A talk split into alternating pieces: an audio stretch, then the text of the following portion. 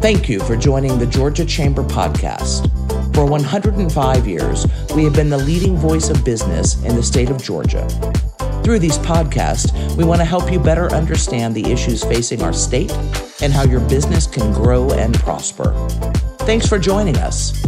To learn more, go to www.gachamber.com.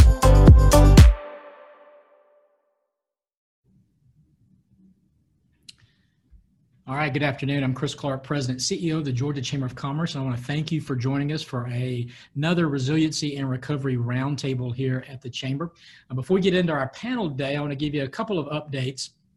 We unfortunately have had to move our annual congressional luncheon to a virtual event uh, out of uh, public safety for you uh, as well as members of our delegation. We will be hosting Senator David Perdue, Congressman Drew Ferguson, and Congressman Sanford Bishop to talk about recovery and resiliency efforts in DC and what they're doing here with the latest CARES Act. That'll be August 11th. You can go online and buy your virtual tickets today, uh, and I hope that you'll be able to join us. We've also made the decision to shift our annual DC fly in uh, to a virtual event as well. You can go ahead and mark on your calendars. That will be September 21st through the 24th. And again, we'll uh, be bringing you the latest from uh, not only our delegation, but also from other leaders in Washington on that event. Um, our next uh, virtual town hall meeting will be this upcoming Tuesday at 11 o'clock with Governor Kemp to give us the latest update from his perspective on the virus and the recession response. And then we'll have our next roundtable next Thursday at 1 o'clock. And we'll be talking with three of our university presidents about reopening Georgia colleges and what they've done uh, in the spring, as well as what they're going to do and their plans about how they're going to take care of all of our kids when they go back to school uh, in, the, in just a couple of weeks. Also want to remind you that you can go to our website, gachamber.com slash COVID-19 for the latest orders from Governor Kemp, which should be renewed uh, sometime tomorrow, uh, as well as you can access Unified Standards, which is our partnership on training your employees and getting them certified to bring people back into your business safely. So, and I'm also supposed to remind you all to mask up uh, whenever you can uh, and to follow those guidelines for the next few weeks here. So, um, I'm really excited about today's panel because these folks have been on the front line of response for big and small businesses, not just in Georgia, but all over the world. They've also been frontline for making sure that we're protected with all of the new e-commerce that we've all been undergoing here as we've seen e-commerce grow by about 21% here just in the last few months. And so Joining us is Vivian Greentree. She's the Senior Vice President and Head of Global Corporate Citizenship and the President of Fiserv Cares Foundation. She's also, if you couldn't tell, a University of Georgia fan, uh, a Navy veteran, and also I just want to thank her for all the work that Fiserv has done and she's done to support our veterans out there. Uh, Vivian, we're excited for you to be with us. We've got Dwayne King, uh, Senior Vice President from Fifth Third Bank here in Georgia. Now, he's a Mississippi State guy, but I am excited. Uh, on his bio, it said that he's a big kayak fisherman, which I love to do too. So, Dwayne, I think we're going to have to spend some time offline talking about how we can get in the boat and get out there and do some fishing. Uh, we've got Joseph Shuford, who I know all of you guys know with Synovus, uh, has been with us before. He's the Director of Government Guaranteed Lending and a great double eagle from Georgia Southern. This is I'm so excited. This is two weeks in a row that I've had Georgia Southern alumni with me, and so I feel like uh, Eagle Nation's growing, uh, and we'll actually have the president of Georgia Southern with us next week. So it'll be three weeks in a row. Joseph, you'll have to tune back in. And lastly is Sasha Mukherjee. Uh, he's the vice president of worldwide operations for Global Payments, a great Georgia company that you knew by a couple of other names that have now merged into great corporate and Sasha is a double bulldog too, double dog uh, out there as well. So um, I feel like we're gearing up for college football here pretty soon, one way or the other. So guys, again, thank you for being with us. I'd, I'd love for you all to start, and I'll give you all you know four or five minutes here to talk about your particular business's response during the pandemic and as we lead in the recession, kind of what's been the focus, the priorities, and how you guys have responded. Uh, because what we really we, we use these discussions for best practices, but also for people to learn how different industry sectors and people maybe in their own sectors are responding and continuing to grow the economy during these very uncertain times. So, Vivian, I'm going to kick it to you and, and let you kick us off. Yeah, Georgia is always leading the pack, so happy to do that. Um, hi, I'm Vivian Greentree. Thank you so much, Chris and team, for including us in today's discussion on resiliency and recovery here in Georgia. I am uh, Fiserv proud to be here and also to be wearing my UGA gear because it is National Intern Day and we're celebrating our interns by wearing our collegiate gear. Uh, so go dogs, and if anyone has an intern cohort at your company, please wish them a happy National Intern Day. Um, Fiserv, as one of the largest fintechs on the planet, and we like to say the best fintech in the planet, uh, has a special and unique position to move money in a way that truly moves the world. And we are living in unprecedented times right now. Uh, decisions that we make together, collaborations between the public and private sectors and the nonprofit sector, um, are going to make the difference for our Main Street merchants and our enterprise clients, from Main Street to Wall Street to Peachtree Street. Um, we're all map makers in this journey into the future um, that's you know unknown. And as the head of corporate citizenship at Fiserv, it's not surprising that I would say that business could and should be a force for good, but it is a sentiment that is shared by our CEO, Frank Bisignano, who often challenges Team Fiserv to do good while doing well, saying that we have the opportunity and the obligation to use our space and place to create access, to collaborate, so that we can innovate and excel together. Um, our Office of Corporate Citizenship ensures that we create both economic and shared value and to match our short term investments with long term commitments to sustainable progress. Because by valuing our associates, our clients, and our communities, we know that we're positioning ourselves as a premier employer um, and as a premier business solutions provider in a very competitive market. And as a global leader in fintech and payments, we help people and businesses move money and information every minute, every second uh, of every day. Our solutions connect financial institutions, corporations, merchants, and consumers to each other millions of times behind the scenes, reliably and securely. And we proudly serve clients in more than 100 countries so that their customers, members, and consumers can move money when they need it at the point of thought. Um, as an essential business with a global reach, it, it was vital, you know, at the onset of COVID to care for our associates, 10% of whom are essential workers, and uplift communities through our small business and frontline worker support. In reaction to COVID, we immediately began paying our essential workers a premium, enacted physical health and safety protocols to ensure safe working conditions, and have provided over 100,000 dollars in financial grants um, to our own associates who are facing financial hardship related to COVID, in part funded by our CEO and other officers foregoing their salary. Um, we've always been focused on business beyond the storefront and um, innovating in payments. So when COVID first impacted our business partners, we had some solutions and immediately pivoted to create more. Uh, we began extending COVID relief to our clients, setting up a one stop shop resource on our Clover website featuring up-to-date information on things that mattered to them, you know, access to capital, digital solutions, and checking in on our merchants, providing them options to quickly move to payments without touching cards or devices. Um, there are already more than, I think, 350,000 PPP loans on accounts processed by Fiserv, representing about $44 billion, and we expect that to grow. And not only are we navigating a global pandemic, but we're in the midst of an incredibly important social change we support, embrace, and are committed to more diverse and inclusive um, inclusivity at all levels within our company. And we know that recent research points out the disproportionate effect that COVID has had on minority owned businesses, with some estimates saying nearly 40% of minority owned businesses might be shuttered because of COVID. We've committed to a multi million dollar investment into Black and minority businesses as part of our Forward Together commitment which just brings me back to being a, a, corporate citizen in general. Companies can do well by doing good and creating shared values in the communities in which they operate. And um, you know, as we face challenges and we show up for our associates, our clients, and our communities, we will continue to do that uh, with genuine concern, empathy, transparency, ensuring that when we make it through 2020, which we will, we'll come out safer, stronger, and smarter together.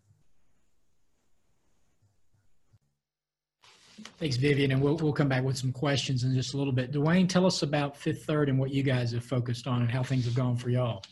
Absolutely. Well, first of all, thank you for the opportunity to be a part of today's uh, roundtable discussion. And in my role as retail executive, I'm responsible for the uh, sales and servicing operations for 33 financial centers throughout uh, Metro Atlanta and Augusta. And uh, really, from a, a, retail banking perspective, 2020 has definitely been a year with uh, unique challenges related to COVID-19, which has required us to really rethink how we can, you know, really keep our customers at the center of everything we do, while keeping the safety of our employees and our customers as our number one priority. And as a precautionary measure, our traditional branches throughout Fifth Third, the footprint, we transitioned to a, a drive-through only um, uh, access mode uh, with the lobbies uh, closed except for appointment only starting in late March through June. And this approach allowed us to really continue servicing our clients with uh, more complicated transactions and banking needs within our financial centers on a case by case basis, while routine transactions were really serviced more so through the, uh, the drive through. And during the time our lobbies were closed, we implemented an enhanced customer outreach initiative, which really allowed us to you know, stay connected to our clients by letting them know that we were here and ready to serve them uh, at a point in time when they needed us the most. And the client outreach was especially helpful, you know, for our small business clients, many of who had uh, whom had questions about the uh, PPP program. Uh, therefore, we were able to assist them with getting their applications submitted, you know, accurately and timely. And overall, I really believe that proactive client outreach initiatives uh, helped us stay connected to our clients, uh, you know, during these challenging times, which allows us to help customers with their most pressing banking and financial needs, both now and in the future. Thanks, Dwayne. Uh, Joseph, uh, tell us uh, kind of where we are with, uh, and I appreciate you moving the camera so we can, we can, you can represent a little bit better there. So tell us a little bit about where Synovus has been and where we are today. Yeah, and just to, to echo uh, Dwayne and, and Vivian, thank you very much for allowing me the opportunity to join you today. Um, and this has definitely been a, a, year that we will all remember. Um, being in the financial services business is, is one that we've we've kind of joked around a little bit that when uh, we're all sitting around uh, at retirement parties in the future, we're going to all remember. Remember 2020? What a crazy year that was, and um, so it has been one for the ages. Um, you know, our main focus has been just serving our customers, but one of the things I'm really proud of that Synovus did at the onset of this was the safety of our team members and taking all decisions uh, being made were um, how can we keep our team members safe um, and and uh, uh, how can we support those that we are going to ask to, as Dwayne said, we've kind of had to, to go to a different model, but for, we still had some folks that were still working in our branches and we're serving our customers face to face. And how can we um, take care of them, uh, keep them safe, but also reward them for the risk that they're taking? So I'm very proud of what Synovus did during that time. Um, but then at, at, the end of the day, it's about serving our customers, communicating with them, uh, proactively reaching out to them. Um, and the PPP program was obviously just a, a, tremendous undertaking for the financial services industry as a whole. Uh, but as the director of government guaranteed lending for Synovus, where we um, in our five state footprint, uh, it was a, a, tremendous undertaking for all banks. But I've never been more proud to be a part of a project of the countless hours that that um, our team put in. Um, sometimes 24 hours round the clock, just making sure that we're able to, to get our customers um, their money and make sure that they could keep uh, their employees uh, and, and to continue to um, serve our communities. So um, our main focus has just been on how can we keep our team members safe while at the same time um, maintaining that covenant that we have to our customers of serving them to meeting all their financial needs and doing it um, in a manner with, with, with which we would want to be treated ourselves. So I'm very proud of the company and, and all of our team members that were um, continue to serve our customers during these unprecedented times. Thank you, Joseph. And I think I've said this before on these meetings, but the first call I had when things started to shut down back in, I guess it was maybe it was even March, uh, was from your CEO, Kessel Stelling, who said, just so you know, our bank is here 24 hours a day, seven days a week for anything you need or any company in Georgia needs. And we just, we appreciate that, that so very much. Uh, Sasha, I mean, gosh, man, I mean, you guys actually went through a merger at the same time. We did. Going through COVID and the pandemic and the recession, everything else. So, so tell us a little bit about how you guys have handled this. No, certainly. Well, first of all, Chris and uh, the Georgia Chamber, thank you so much for uh, hosting us. And thank you to my uh, fellow panelists for your time and insight. I echo much of what they said, and it's it's really delighting and heartening to hear that we're all thinking about the safety of our team members, but the safety of our environment in the same way. You know, the as I've been telling people, we're we're living history right now. There's no modern precedent for what we are enduring. And because of that, and the amount of information that is out there right now, sometimes being disseminated before it's really even understood, we're trying to help ourselves and we're trying to help our customers navigate uncharted waters. And I echo Vivian, we, we will get through this. We will get through it together.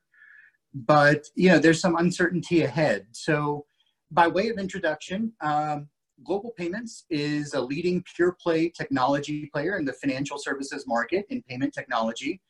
Uh, we're not just headquartered in Atlanta. Atlanta is our home and has been our home for 53 years. So the city of Atlanta and the state of Georgia are very near and dear to our heart. As Chris mentioned, I am a double dog and uh, Georgia through and through. So my role involves understanding customer sentiment and actioning it between sales, technology, and product. And that has become paramount right now because what we have been helping our, our customers do domestically and internationally is really rapidly pivot. So when we think about that, in a lot of we have merchants in several verticals, but many of them in the quick service restaurant group. Um, our group Xenial oversees the technology of wall boards and the back office for most restaurants, including Burger King. And when they needed to quickly offer, to stay in business, to offer solutions where they could provide contactless payments for businesses where pre- presenting your debit card through a window was normalcy right through March, we pivoted quickly, and that involved training, communication, deployment of technology, and then being on site with them virtually, physically, and definitely available when things did not go exactly right because how often do things truly go to plan given your best intentions the other piece that we do is we're proactively watching our portfolio. So at any given time, we're watching our customer volumes, we're watching average tickets, and we're watching their competition. And what we are doing is proactively reaching out to our customers if we're starting to see a trend. Because the one thing we've noted through this pandemic is that there have actually been yo yos. It just hasn't been a tremendous dip in volumes. We've seen, based on numbers that are coming from the CDC or sentiments surrounding uh, opening and closures of certain businesses, we've seen transaction volumes going up and down. And with that, we've seen our businesses, our merchants having to evolve on an almost constant basis. Helping them through this has been pivotal to their success and frankly ours, since our success is shared. The other piece of it, and the unfortunate is, as we have seen some businesses that have struggled, particularly through April into early June, and we've seen their volumes drop to almost nothing, we have proactively reached out and let them know that the one thing they don't have to worry about are the fees and things that they normally pay to us in regular business. We want them back. We want them to transact. We want them to be successful because we believe the cornerstone of America will always be Main Street and small to medium businesses are in our heart. It's in our it's in our delivery model. And the other piece really is how we interact with our customers. As I mentioned before, we're doing a lot of proactive exchanges with our customers. We'll call them sometimes before they'll call us. And when they do call, we remind them that our sales force and our customer service agents in Indiana, in Utah, uh, in Las Vegas, uh, you know, they're they're home, and they're navigating this new normal as well. And sometimes a phone call will be interrupted by a partner, a pet, or a spouse walking across the room. And if nothing else, it's really humanized the interaction. Our customers are not just numbers to us, and we're not just numbers to our customers. We're in this together. And I feel like we're doing this with natural empathy and we're doing it with transparency. And I, I basically end by saying, you know, there is no certainty that things will get easier or harder in the interim. But I think that sessions like this are so valuable because you're getting to see what other businesses are doing. I hope that customers of all of ours who are listening to this realize the lengths that we are going to to make them successful because we're in this together. And that finally I end with that we will get through it together. And I look forward to that day. Thanks, Chris. Thanks, Sasha. I appreciate all of you um, in that oversight. There was good lessons um, kind of all through your opening comments. I'll go a couple of questions here, and I'll start, uh, Vivian, with you, and then let Sasha jump in on this question. But um, one of the things that we've seen consistently is the expedition, acceleration of innovation and technology adoption. one of these um, calls we had the other day, we had a, a, um, a business in South Georgia who went from doing 0% online retail to almost 80% online retail, literally in six weeks, having to figure out all new payment systems, how to do the billing and the shipping and everything.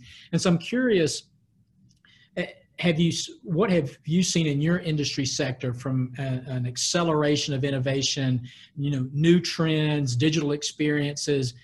How is this going to change your products in the long run? So Vivian, I'll start with you, and then we'll go to Sasha.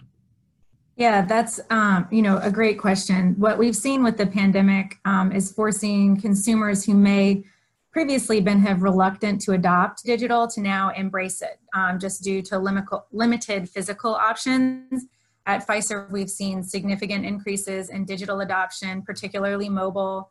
Um, we've seen very large increases in new mobile user registrations, as well as increased frequency in mobile user logins.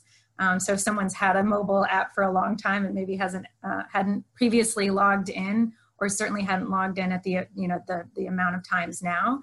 I mean, just think about how we're all using Amazon and um, any mobile apps that had been on there. Consumers are using mobile banking to complete many of the basic, basic, uh, very basic banking transactions like checking balances, definitely paying bills, depositing, making even making transfer transfers between um, person or person to person payments. We expect to see digital banking adoption uh, and usage continue to grow, particularly in the mobile channel as um, consumers segments that, you know, like Generation X, um, boomers, um, are becoming more comfortable using digital banking services and seeing the convenience that it provides. And we expect the digitization of more com- even complex banking transactions like opening an account online, which has traditionally been done um, in person, applying for mortgages or personal loans, um, and accessing wealth management services. I think all of those will continue to accelerate digital banking adoption and usage. Um, and then even just new digital technologies like artificial intelligence and voice assistants, um, digital kiosks and video uh, customer servicing um, are other digital innovations that I think uh, we'll continue to see more of. That's great, Sasha. No, I echo what uh, Vivian said. I mean, in our business, it's been the fact that it's not just, it's exactly that the fact that we have merchants who were hesitant to adopt new technologies. Now it's become the only way to do business. And the truth is, we've always educated our customers on not just what is, but what's coming. And I think the way that we service our customers and what customer experience means in the future is this will be a moment that we'll see is that pivot where it used to be price and ease of access has is now being accompanied by safety and ability to transact virtually. So as we've done in our uh, quick service restaurant business, we are adopting mobile readers and we are using our global payments integrated business to proactively update our customers apps or install new buttons on their company on their customers' websites so that the payment becomes the easiest and most touch free part of the interaction. And additionally, we're coaching our customers where they have physical products to sell on really on really embracing e-commerce that their storefront may become more virtualized in the future that a physical presence is so needed but where e-commerce may have been 5% of our portfolio 10 years ago we expect it to probably be 60 to 80% of our portfolio in the in the coming decade because it's our world's borders are shrinking but you know in the same period that fintech reported you know we saw volumes for our brick and mortar businesses dropping 25 to 45 percent. We saw the e-commerce arms of those businesses to your point rising 45 to 60 percent. And as vivian alluded to i mean uh, our Publix bill was quickly replaced by amazon and I think that you know, I mean, our garage looked like the shipping and receiving department of a small department store, and uh, I think that that is paving the way for the future in in many industries, not just the ones we serve. Thank you guys for that. Both of y'all mentioned the customer experience and the customers. I, want to switch gears and talk about the customers with Dwayne and Joseph for a minute. You know, we're you guys both worked around the clock to provide those PPPE PP, PPP loans uh, in the first round. Uh, we'll see what happens in Congress in the coming weeks, but we're still hearing from small businesses out there that are still struggling, particularly now as we go back in um, to, to somewhat of a shutdown around the country. What advice do you have for those small businesses? And Dwayne, I'll go to you first. Um, that are still struggling and looking for resources, looking for support, looking for capital, uh, looking for loans out there. What do you say to those guys? Well, great question. And first, I would say it's, it's really important to uh, you know have a, a, relationship with your banker to get a good feel for what all available options uh, are in terms of uh, qualifications and repayment guidelines. Because uh, you know, with the PPP loan in particular, it can be a little confusing, and a few important things are to know are regarding the uh, the changes as far as the length of time which you can use the loan and what the forgiveness process is uh, that's required. Uh, when you get a PPP loan, it also matters that this will determine, you know, when it matures. Some mature in two years, uh, some will mature in five years, and business owners should really use the resources as a, um, such as SBA.com, uh, .gov uh, website to really have a clear understanding of what those guidelines are to ensure no confusion as far as the repayment guidelines. So Dwayne, there there are there's still PPP dollars out there. A few dollars left, yes. Okay, all right. Joseph, what about from Synovus' standpoint? Yeah, I agree with Dwayne. I mean, there are many important relationships for a business owner to maintain in order to make sure they're making sound business decisions. CPAs, attorneys, and, and I would include your banker in that category. Uh, the relationship between you and your banker may be more important now than it ever has been. Um, the environment we are in is very fluid, and there are many options swirling around for working capital needs from gov- different government programs. So, your banker should be positioning themselves with you as the source of information and funding. In addition to your banker, um, Dwayne mentioned the SBA.gov website. I would also mention the Treasury's website has a lot of good information um, on the PPP program and the Federal Reserve website has a lot of good information on it as well for some of the programs available through the Fed. Um, those would include the Economic Injury Disaster Loan, the PPP loan, and the Main Street Lending Program. Um, there's still about a $130 billion out there in PPP funds. So there's plenty of money available. Um, that, that's set to expire August the 8th, um, but there, there's still plenty of funds out. And I know that one of the things we're lobbying for is for Congress to extend that period as well. And so I, I feel confident that we'll get that here, hopefully in the next week and a half.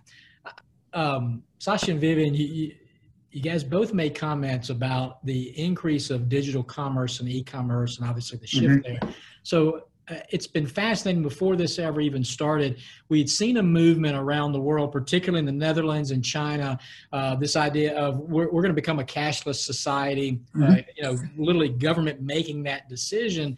Do you can you foresee that realistically in the U.S. based upon what's happened over the last five to six months that we've lived through? I'll let ladies go first. Okay. Um, well, you know, so I would say through through the pandemic, um, we've you know we've all all of us collectively have kept our clients at the center of our focus. So we've helped them better serve their customers by maximizing the value of the services that that we may have already offered, like the mobile banking and providing them support to educate their customers on the solutions that their customers may also be using for the first time, such as the mobile um, remote deposit of checks but we've also you know aided them as they have added new ways of doing business like cashless e-commerce online you know these omni channels maybe you pull up and park and by a designated spot or you pick up your groceries after um, already ordering them online. Um, with our clover device we've launched you know online ordering for restaurants which then encourage the use of uh, you know ta- um, tab or swipe. But I think you know the fintech industry has largely been focused on that before even COVID started, and you know around that, just around APIs that can connect to you know platforms between and amongst for speed and efficiency. I think as we do move towards more cashless, there's the increase of um, increase of awareness of and security against fraud um, as mm-hmm. one because as soon as we're pushing everyone online, there's also the increase of other people looking to do damage. Um, and then two, with a mind towards financial inclusion and realizing that a significant portion of the population is underbanked and unbanked and how to make sure that as we are moving towards this cashless, you know, safe, safer um, in a lot of ways for health and safety, uh, but that we're also, you know, in not reducing access or opportunity uh, for, you know, segments of the population, um, just as we're trying to adapt uh, and pivot.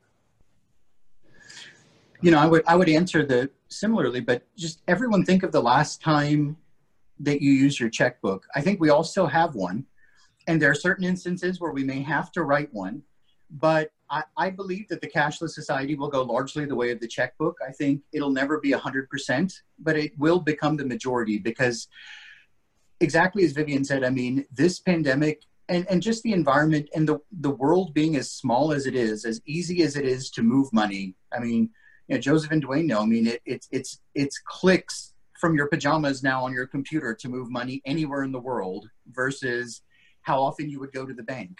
And I think that with we, Vivian and our company, is we're governed by PCI and FFIEC, and we are continually innovating on our security infrastructure and ways to avoid fraud and phishing. Because as I say, as we get smarter, so do fraudsters. But um, the the truth is, it it makes sense from a security and government standpoint, as well as from an audit trail and everything else. It's just a question of adoption. I mean, will we see it in the next five years? Maybe not, but I, I do think it'll become the majority over time. Okay. Well, you heard it here first, everybody. So write that down, hashtag it, get it out there. Uh, so I've got kind of two questions left, and I want to throw it open to, to all of you. But the first one, and Vivian, I want to go back to a comment you made about the work of Fiserv Cares on the minority business community, and I really want to spend a minute on that.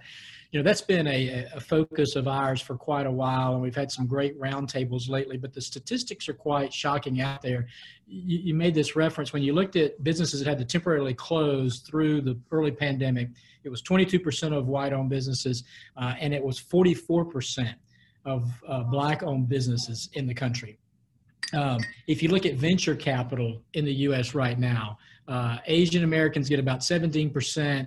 Women get women-owned businesses only get 7%, and his uh, Latino and African American owned businesses get less than 2% of all the venture capital. If you look at minority startups, uh, they're heavily reliant upon credit card debt versus bank loans. And so I think what we've seen through COVID is, is really a spotlight put on this, this disparity of opportunity of even getting your businesses started up, even though you'll see more startups from women, Hispanics, uh, and African Americans than you will from, um, from any other demographic group out there over the next year. So I'm curious, anybody want to jump in and tell us what you and your company are doing or what you see are ways to help address this issue uh, as we move forward? And I'll open up to, to maybe uh, Joseph or Dwayne if either one of you guys want to start first off. Yeah, I'm happy to. Um, you know, Synovus has um, been recognized for uh, just from the top down, from an executive management standpoint on down. We're a very diverse um, board of directors, um, and at the uh, with the uh, spotlight being put on the the social challenges that we have going on right now. Um, Synovus took a very proactive approach with the team members in our communities um, to say, hey, you need to engage in your communities. Um, what can you do in your community? I mean, we're across five states um, and, and big big communities like Atlanta, uh, and I live in Statesboro. So, what can you do in Statesboro um, in order to, to help support your community? And just some of the outreach and investments that we've made uh, have totaled well over $100,000 in donations, marketing, um, local market dollars, and, and, among some of the outreach has been um, 20,000 meals to, to help those in our footprint facing food shortages through Feeding America. Uh, we've made contributions to the Phoebe Putney Hospital in Albany, Georgia, which had one of the world's largest um, COVID 19 uh, mortality rates. Um, we've worked with a lot of our local restaurants to donate more than 4,500 meals to frontline and essential workers and provided financial support um, through and to, to nonprofits that provide economic, food, and social assistance to communities in our footprint. Um, and I'll just give you one example. Um, our, our mortgage company, um, a contributing factor to the success of our mortgage company is the fact that 20% of our sales force is racially diverse. Um, we have been recognized throughout the country as recently as last week. Uh, the speaker at the Federal Home Loan Bank of Atlanta that represents thousands of lenders across the Southeast because of the diversity of our mortgage company.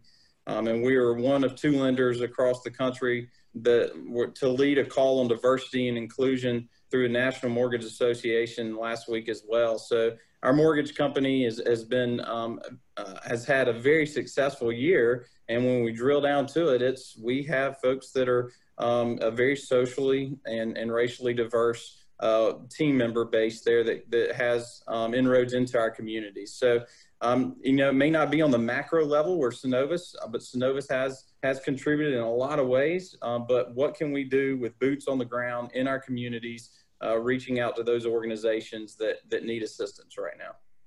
Know, Chris, I would I would add to that. Um, we have the luxury of going to business in hundred countries, and the truth is, being in that being in that position means everyone on this phone or everyone on, on our audience is a minority somewhere, and appreciating that different markets and different people need different things at different times, and being mm-hmm. attuned to that is probably the most powerful tool in our arsenal so, you know, diversity and inclusiveness have become the forefront from our executive leadership team, our ELT.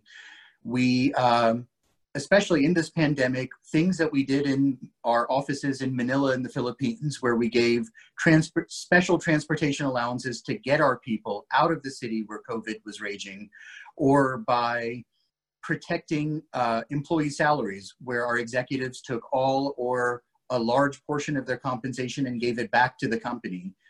Uh, or more importantly, where we've given tools to our, I always say caring starts at home, starting with our own families, our own global payments family, to make sure that people have the tools that they need to be successful. And when you permeate that culture, it goes from your customer service to your customers. And I always say you have to meet your customers where they are. You know, as I said, since we're all a minority somewhere, understand helping people understand what the obstacles are and actually giving them proactive not platitudes but proactive advice very similar to what dwayne and uh, joseph did earlier by saying here are resources where you can go. Sometimes that pinpointed knowledge transfer makes all the difference. Some of some of our some of the pockets of our community just don't have the access or they don't have the advisors who can point them in that direction. And again that's why i say forums like this are so valuable.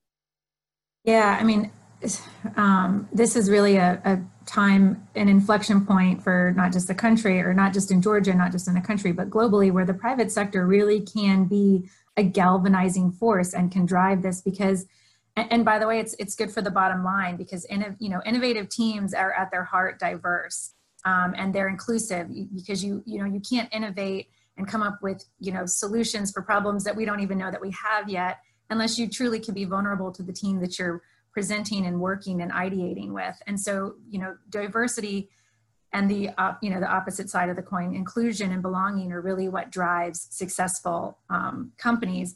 I do think too, when we're thinking about purpose right now and the, and the isolation as a result of COVID, that people really are looking for meaning in the jobs that they do and the companies that provide that ability and don't make them, you know, choose between purpose, passion, and, and profit are will be the ones um, that will come up with the solutions of tomorrow and, and see those trends that might not have existed before. Um, and so when and when we, you know, as a follow on to that, when we look at the resources, especially here in Georgia, um, the structural and systematic ecosystems that to support all small businesses um, and especially those who are diverse or women owned or veteran owned or disability owned um, and look at how we can support you know the the aggregators that are already doing that work or are poised to do that work, like the Russell Center here in Atlanta, or like, you know, uh, venture capital with Collab Capital, um, or the Atlanta Village Market that has a thriving ecosystem, uh, curriculum, and, and they reach, again, not just Atlanta, not just Georgia, not just national, but global.